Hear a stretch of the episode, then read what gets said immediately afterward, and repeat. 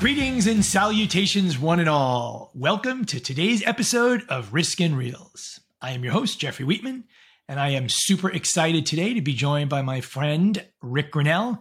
Uh, Rick is a founder and partner at Glasswing Ventures, who happens to be one of uh, Black Kite's investors, but we're not going to talk about that at all. Uh, welcome, Rick. It's nice to see you. Thanks for joining us. Hey, Jeffrey, it's great to be here, and thanks for having me. Oh, it is my pleasure. So um, let's jump right in. As as uh, as you know from, I know you've spent many many hours watching all of the previous episodes. We always start off with a movie question. So let me see. What do we want to talk about? How about what is your fame favorite comedy of all time? Oh, my favorite comedy of all time is also my favorite movie of all time. Okay, even better. Uh, are you a golfer? Early, Is it Caddyshack? No, no, not Caddyshack. That's that's a, that's a good one. Now earlier than that, and early seventies, and it's not The Godfather. No, that's uh, that's a good comedy. no, Young Frankenstein. Oh my God, that is hilarious! So first, first, tell me why that's your favorite movie, and then I'm going to give you my Young Frankenstein story. Oh, I just think it has so many great scenes. Uh, Abby Normal and uh, I, I, don't know, a walk this way. You know, hump. What hump? uh, the, the, between Gene Wilder, Marty Feldman, Madeline Kahn, uh, Teri Garr, I could go on and on and on. And and uh, I think the scene with um, Oh gosh, I just totally spaced on a name. We'll have to edit this down. But anyhow, it's uh, Gene Hackman. Yes. The scene with Gene Hackman and the soup and lighting the cigar. There are so many scenes in that movie that just make me laugh every time I've seen it. And it's always been a Halloween tradition of mine to watch it. Now that my kids are getting older, I finally let them view it this year. They're 11 and 13, so yeah, maybe pushing it a little bit, but it's uh, it's just a classic. So so so if you think that's bad, you're you're really going to think badly about me. So uh, maybe eight years ago, nine years ago, uh, I feel I did this survey online, and uh, this is well, we could send you ten dollars, or you could pick two DVDs. I said okay, so I picked two DVDs. One of them was Young Frankenstein, and it shows up, and my daughter, who was eight, maybe she's like, "What is that?" So I'm going. I don't know. I think actually that's probably okay. There are some some Mel Brooks movies I would not show her. So yeah. Rick, I'm not exaggerating. Um, we watched that movie 50 times in a year. It was the only thing she wanted to watch. So now, reason now she's 17. So now, recently, we've been turning her on to the other. So we actually watch History of the World, uh, uh right? Uh, part two, part one, which I don't know if you know, but History of the World Part Two is actually coming out as a series. Right. I just saw that as a Hulu series. Yes, and the the preview the preview looks good. But I, yes, I agree that that is a great movie. That I, I, had a couple others maybe that I would put a little higher, but um, my favorite was every time they say Frau Blucher, you hear the horses go right, right. in the background. yeah, no, that that was definitely a classic. He's he's amazing. He's 95, 96 now. Right. And he's still super, super energetic and still super, super creative. Uh, oh, I'm I am very excited about History of the World. You think about the comedic talent, you know, to the delivery, the writing, and then the musical talent. He he did most of his music, right? Yep. Yeah, yeah. Uh, especially for the the the shows online. Yeah, he's. I mean, the guy is just. You know, I think a lot of a lot of artists do great work young, and then they sort of run out. Like Billy Joel is a great example as a musician. He tells you, he says, "I'm not writing any music." He said, "I wrote all the music I'm gonna write." And yep. he does not want to put anything out that is subpar. And I think you you got to have a lot of a lot of respect for right for and, him and, recognizing exactly. That. And despite not having a lot of new content or any new content, he still puts on one of the best shows by any artist. Like every yep. summer, I'll go see him at Fenway, uh, and he's yeah. just spectacular. Just yeah, he unbelievable. He played he played uh, at uh, down by me. He played at the Guitar Hotel, the Seminole Hard Rock oh, Casino, sure. and he comes out on stage and he says, "I know what you're thinking. What the hell happened to that guy?" because he he looks Right. he looks like a little old man now. Uh, but yeah, no, he does, and So- and I don't know if he did it Fenway, but he'll go. He'll say, "Hey, we here are two two songs. Which one do you want to hear?" And he'll play whatever the audience sort of cheers uh, cheers louder for. So yeah, Well, definitely will- uh, a classic. I will open up a little bit and tell you a a a piece of personal history that my wife and I met on a blind date, and that date was to go see Billy Joel at the TD Garden Wow. over That's 20 years ago. So Billy Joel holds a special place in my heart and in my you know relationship history with my wife. That's awesome. So it was Uptown Girl your wedding song? No, it wasn't. that might that might have been a little bit too much. Well, that's okay. My my my wedding song uh, was "Love Shack" by the B52s, so I can't really criticize right. anything anyone anything anyone picks. Uh, all right, awesome. So, um, great great choice. Definitely a, a, a great choice there with uh, with Young Frankenstein. Love that. Uh, so, So what is your so- favorite before you go on? Oh, so I think my favorite is probably Caddyshack. Uh, Okay. And the funny thing is, I've never even really been a golfer, but to me, I think it was a group of guys I was hanging out with at the time, and we still, I'm still friends with them, and we still throw lines out there. Uh, you know, we have a pool in a pond, but the pond would be better for you. Or, Mhm. um, you know, the Dalai Lama on your death, you'll have total consciousness. I just, for me, whatever, it just resonates. And that also might be the worst sequel ever made, Caddyshack 2 Uh-huh. because it, there was literally everything that was funny and charming about the first one was non-existent in the in the Yeah. second one. So I think that's probably I, my. I have to say, what's funny is that my boys in sports hear their friends, you know, saying Noonan, Noonan Yep. to to Yeah. miss, and they have no clue where it came from. they think That's- Noonan is just a, a, a term in the you know everyday vocabulary that's been around forever. I'm like, no, that's from Caddyshack. Well, so talking about references that you don't know, so my daughter is uh, fluent in French. She loves it. She's actually majoring in French in, in university next year. And every time we talk about French, I say the only French I know is this: "My name is Charles Boyer." Ha ha ha ha. Well, it turns out that line is actually from History of the World, except it's not Charles Boyer, it's Maurice Chevalier. Ha ha ha ha. And we're watching it, and it came on, and my daughter just looked at me and she said, "W- w- "Is that?" And I went, "I get like I never even thought about it, right?" But all Charles Boyer is who I remember, and that is what we what we use here. So it's it's funny how that uh, that stuff sticks in our craw. Are they interested in that. hearing where it came from, or do they don't care? Yeah, yeah, I, I don't remember that one, but I do remember the world's first art critic. yes, yes, and yeah, it did not. Uh, it did not go well. Yeah, the the cavemen were funny. Uh, all right, so uh, name is Risk and Reels. So let's talk a little bit about about Risk. I, I thought Rick, uh, it would be super interesting for our listeners to hear sort of your thoughts and perspective. You've been in you know the investment uh, arena for uh, a long time. Obviously, you you um, you know invest in some third party risk uh, stuff like Black Kite. Um, I'd be interested to hear what are you what are you seeing now? I think we might be on the cusp of a recession, depending on who you listen to. I know nobody wants to say the R word. Uh, it looks like money's gotten tighter, but cyber is still super hot. We have new SEC regulations coming out pretty soon about cyber at the board. We're seeing Right. DORA out of the UK, which is focusing on on on cybersecurity. So let, let's hear your your thoughts on on where you see that market going. What's interesting, what's not, and and we'll kind of play off that. Yeah, so as you alluded to, I am old. I've been doing this for 23 years.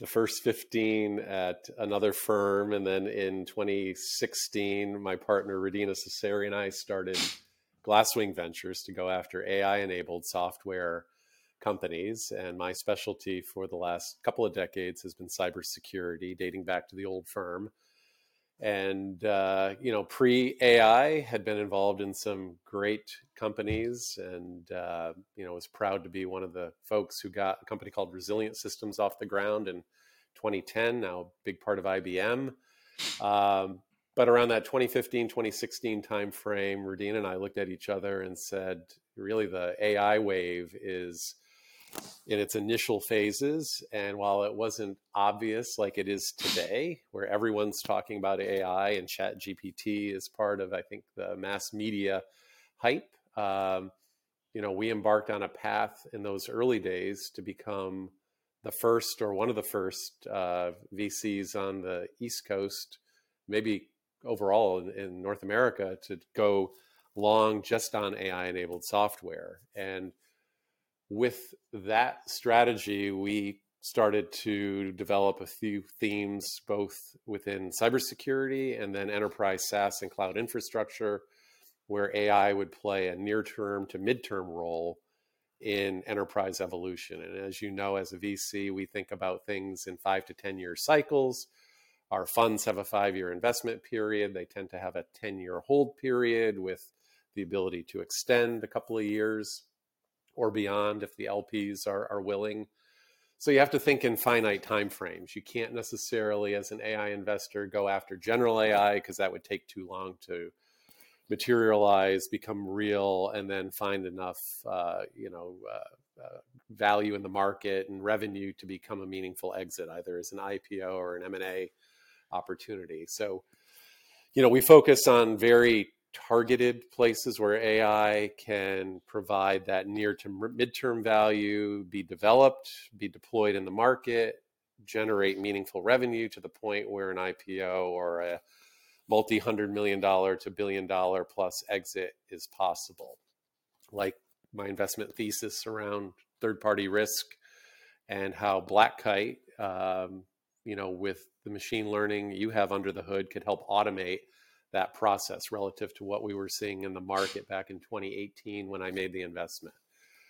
So, um, from that perch and through that lens of AI and cybersecurity and risk in particular, um, you know, right now it's a wide open territory. We're in the early days of the market. AI, as much as it's been marketed, as being a meaningful part of endpoint technology and network analytics and SIEM and SOAR and other segments of that cybersecurity ecosystem, we all know, I think, that the marketing is ahead of the reality. A lot of things that have been marketed as AI haven't really been AI. They've been rules based. They've had uh, what I call old statistical methods, stuff that I learned 30 years ago back at MIT.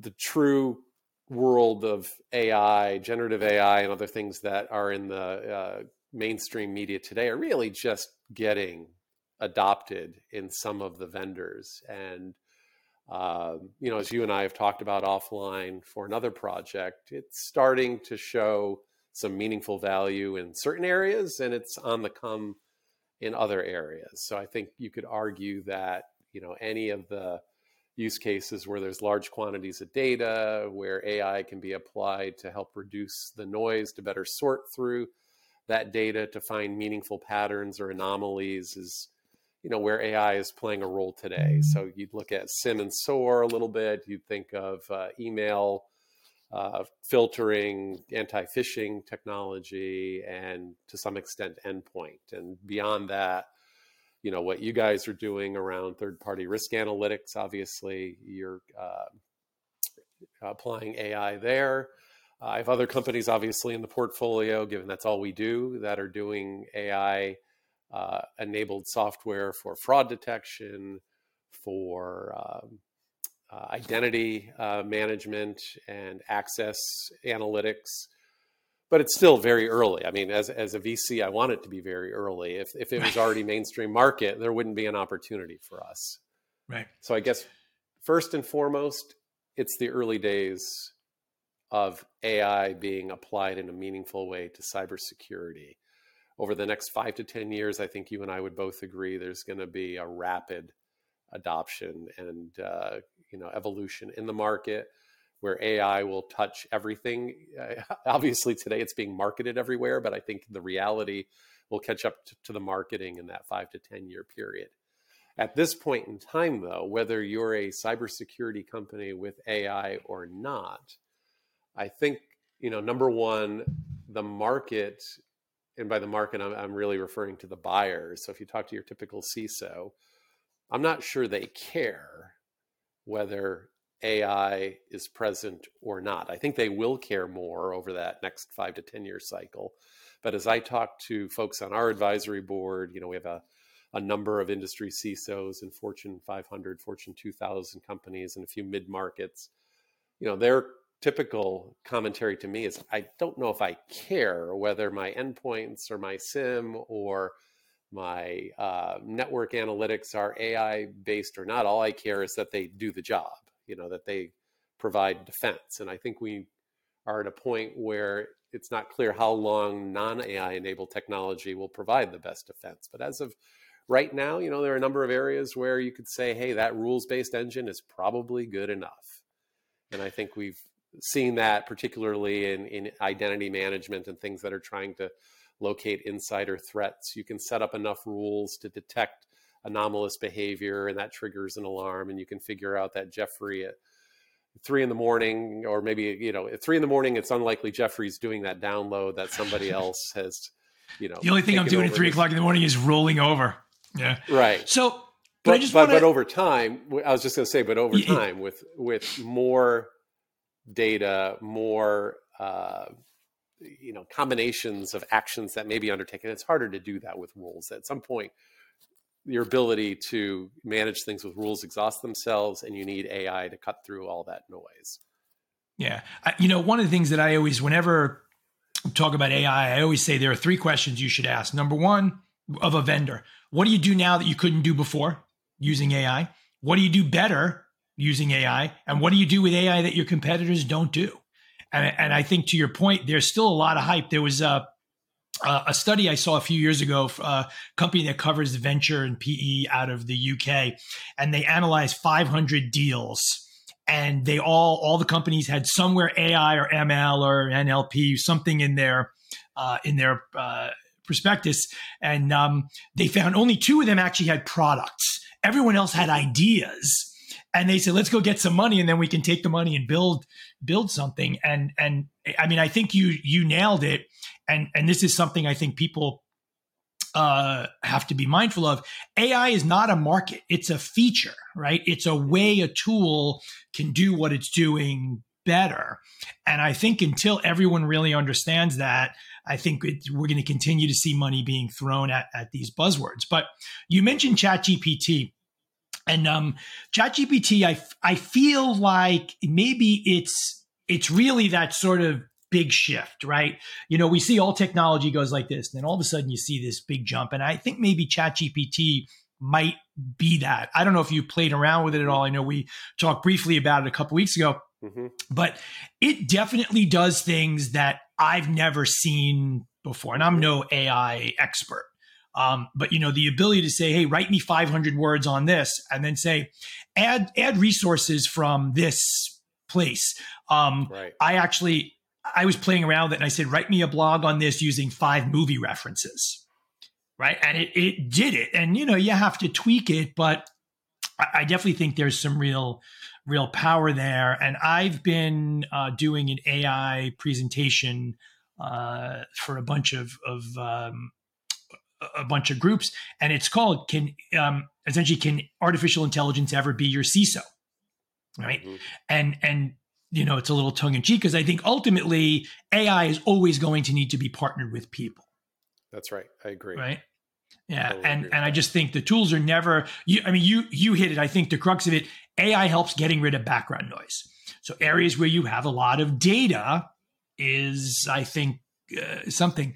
Um, are you? Right. And, so and from, I do think, I, and I do think Chat GPT could be a great resource to create the foundation for whether it's one of my kids' book reports or whether it's a compliance report, right? That you're going to report to the board, right? It could yep. help aggregate and create a baseline of uh, the content necessary. But I can't imagine at this point in time making that the final final product.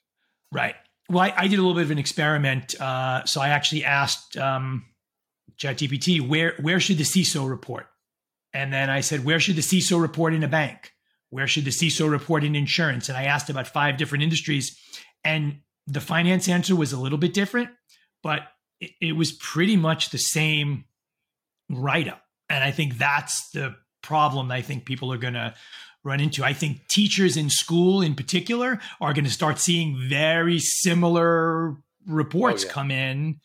And I think we we need to figure that out. But I, I do I think there there's definitely some interesting stuff there. Um, and and uh, if you've been on, you know there's now a paid version of it, which they say you'll get new features.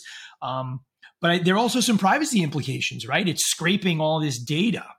Mm-hmm. So, um, are you hearing from companies you're looking at that they're starting to use ChatGPT, or is it still too early for that? Too early. I haven't.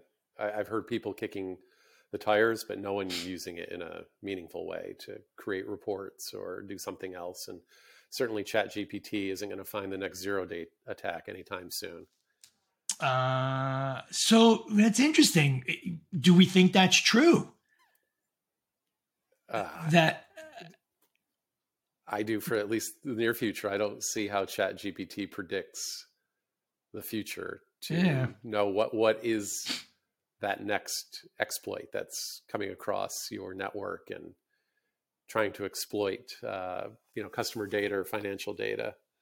I think it could get there. I, I, think it could get there. I, I can see it as the today the front end on the reporting, but I still think you need you know something from Palo Alto or CrowdStrike Right. Because under the cause, Because one of the things that I, you know, I know a lot of people who are on the, let us say, the darker side of the of the security space. Uh, you know, uh-huh. I've been working at DEF CON for years, so I know a lot of a lot of folks over there. And one of the things they're telling me, and pen testers are doing this too, is while AI may not find the zero day, AI is making it much easier for them to generate payloads. Correct. So, right. and and I think there's a lot of power there. And you know, when I talk about AI with with clients when I was at Gartner and now uh, the folks I'm talking to now from a different perspective is look, there's three ways to look at AI. Your business is using it. What what are the security implications there? And the example I give, right, is if the bad guys can figure out how a learning engine works, they can shift you from, you know, changing inputs. They can give you different outputs. The security tools are using it, but the the attackers are using it as well. And I right. think the tendency is to get blinded by the the vendors yelling at you, "Hey, AI!" Right? So, no, you are exactly right. You could use t- Chat GPT to author variants of yeah.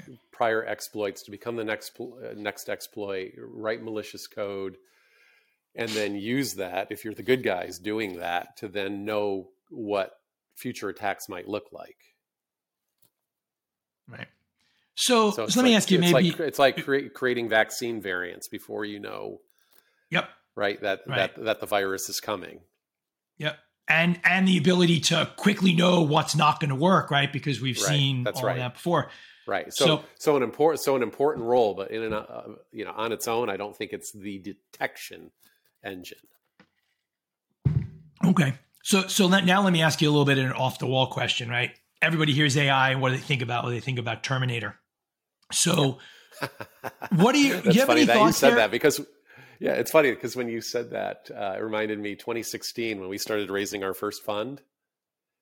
A lot of LPs were wondering what an AI focus meant because it was so not in the mass media hype cycle. It was early days. Uh, most folks, mainstream, didn't know what AI meant other than Terminator, and a few other sci fi movies.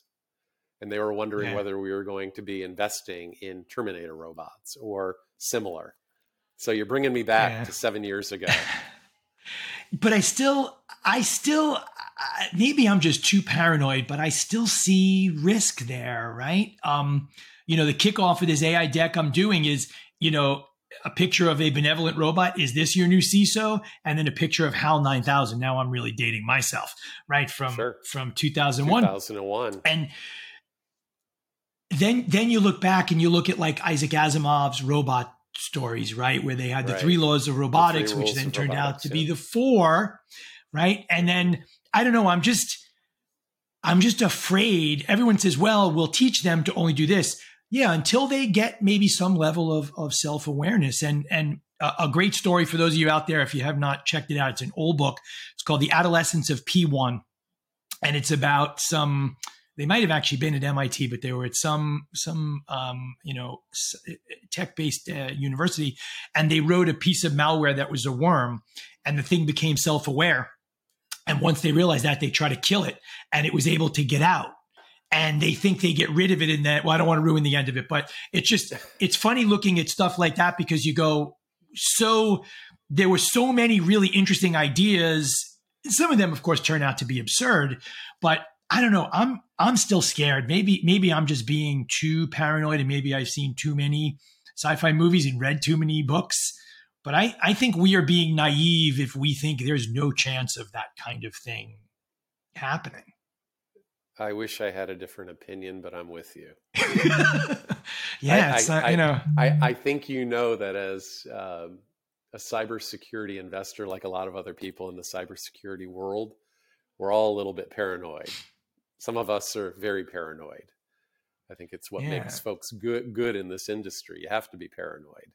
Well, I tell people all the time, I'm I'm paranoid for a living right? You know, I'm the guy. Right. I walk down the street. I'm looking at shadows. I know when there are people behind. Now, part of that comes from growing up in a city like New York, where somebody might have been behind me. Um, but it's you know, it's interesting um, to see how that how that goes. Right. So, well, well, yeah, you can imagine a world where even if all of the nation states and corporate entities all play nice, there will be some organization that will unleash something for harm, whether it's for financial gain or just to create chaos.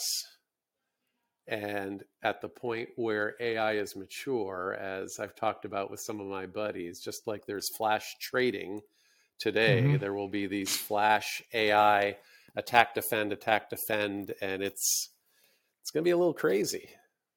Yeah.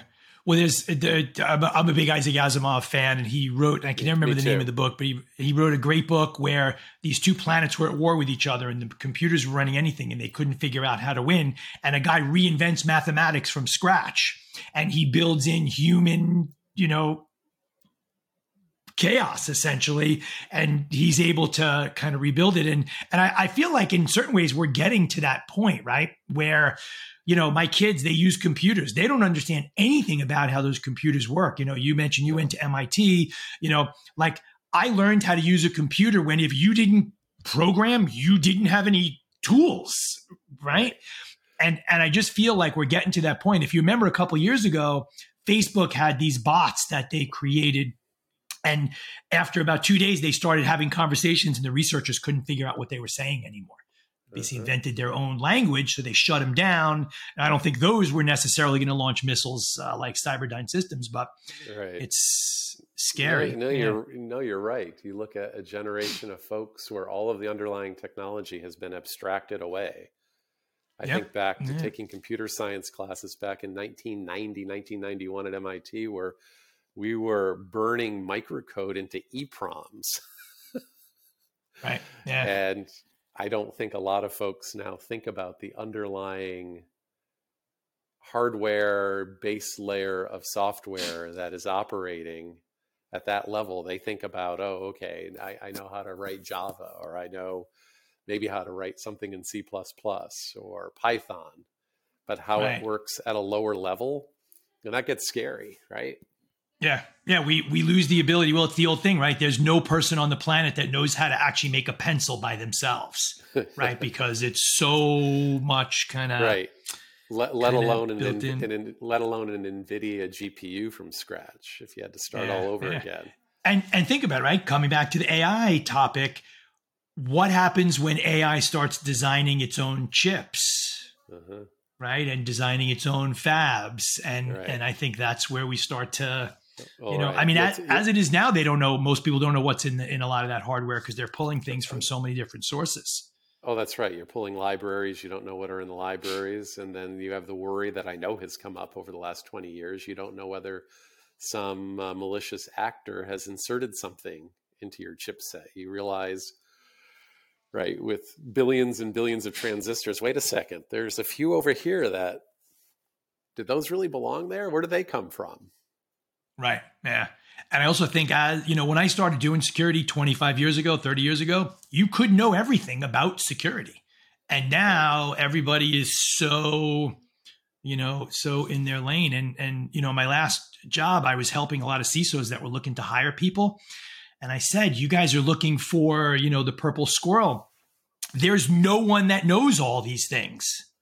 And that I think that level of complexity is partially why security has gotten so much more fun. Well, all I know is you will yeah. always have companies to invest in because I don't think this security thing is licked. I will always have a job. No, that, uh, that's right. And um, security is the gift gift that keeps on giving, and it's or uh, or ta- or taking away. yeah, yeah, that's right.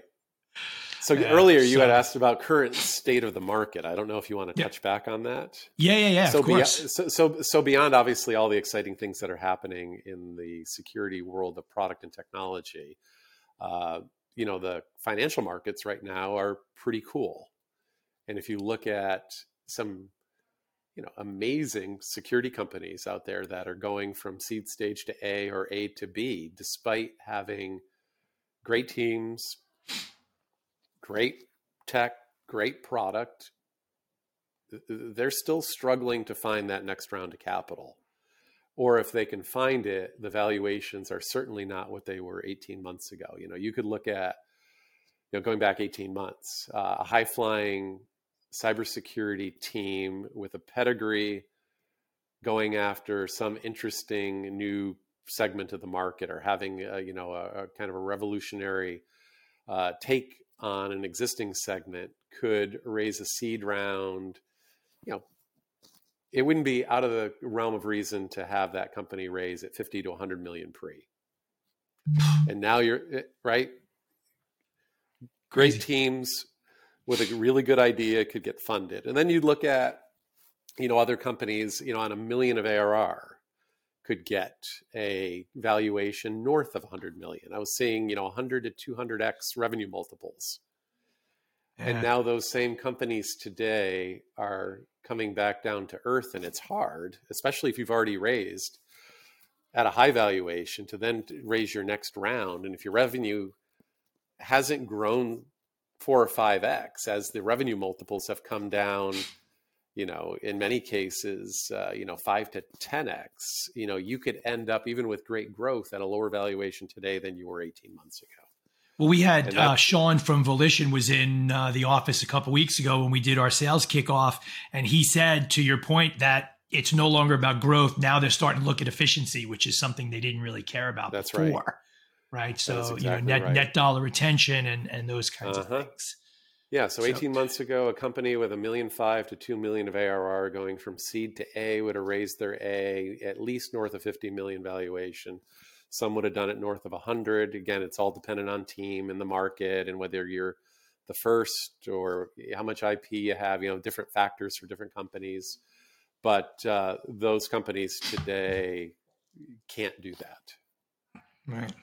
Yeah, it's crazy. And then, and then you, and then you look at you know the exits out there. You know what was the last big exit in cyber? Yeah, I you know what I I keep my head down. I do I just yeah. do what I got to do. I don't I don't look. Uh, yeah, yeah it just and, and, gives me a headache. And as the public markets have declined, and the revenue multiples for some of the high flyers like Palo Alto and CrowdStrike have come down, you know they're not going to pay more than their current multiple for new revenue that they'd they'd attained through an acquisition. Right. So yeah. so the high flying exits of uh, you know 18 to 24 months ago aren't happening. There's some interesting things happening in the world of private equity. Uh, they may be the better buyer segment for the next uh, 12 months, as you talked about. You know, we're in a economic funk right now. I don't know whether it's officially a recession in, in uh, the tech world or not. by by some measures, it is. By some, it's not. And I think uh, you know how long it's going to be, and and and those kinds of things. So yeah, but I think as the public markets pop to a higher level, and maybe that drives some M and A, and uh, that then reignites the venture world to start putting more money to work. Things will start to uh, heat up a bit.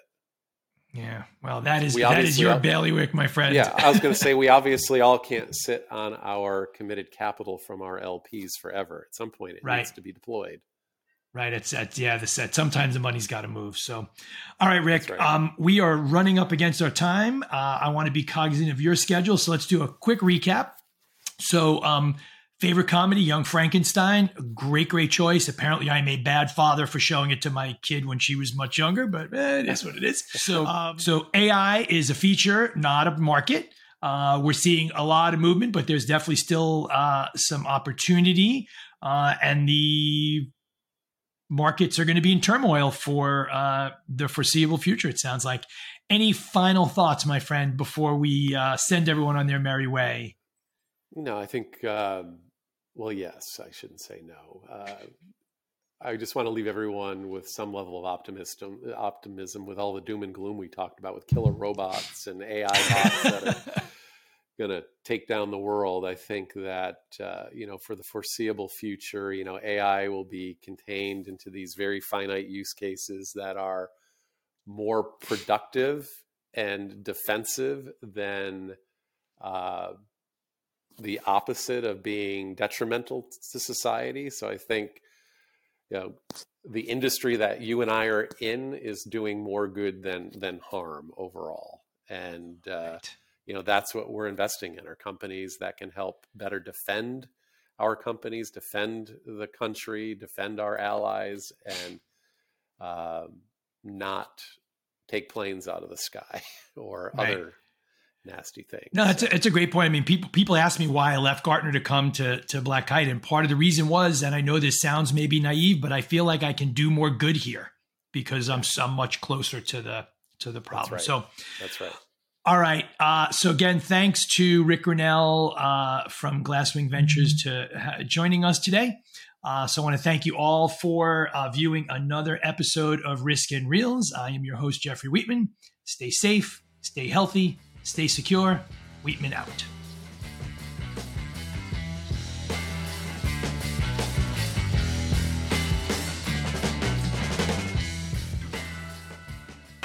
Thank you for listening to Risk and Reels, a cybersecurity podcast. Be sure to follow us on Apple Podcasts, Spotify, or wherever you listen to riveting 30 minute conversation about movies and cybersecurity. Jeffrey will be on the road this year at some of the industry's biggest events, but you can always find him on LinkedIn and Twitter at Jeffrey Wheatman. This podcast is powered by Black Kite, the only security rating service to deliver the highest quality intelligence to help organizations make better risk decisions.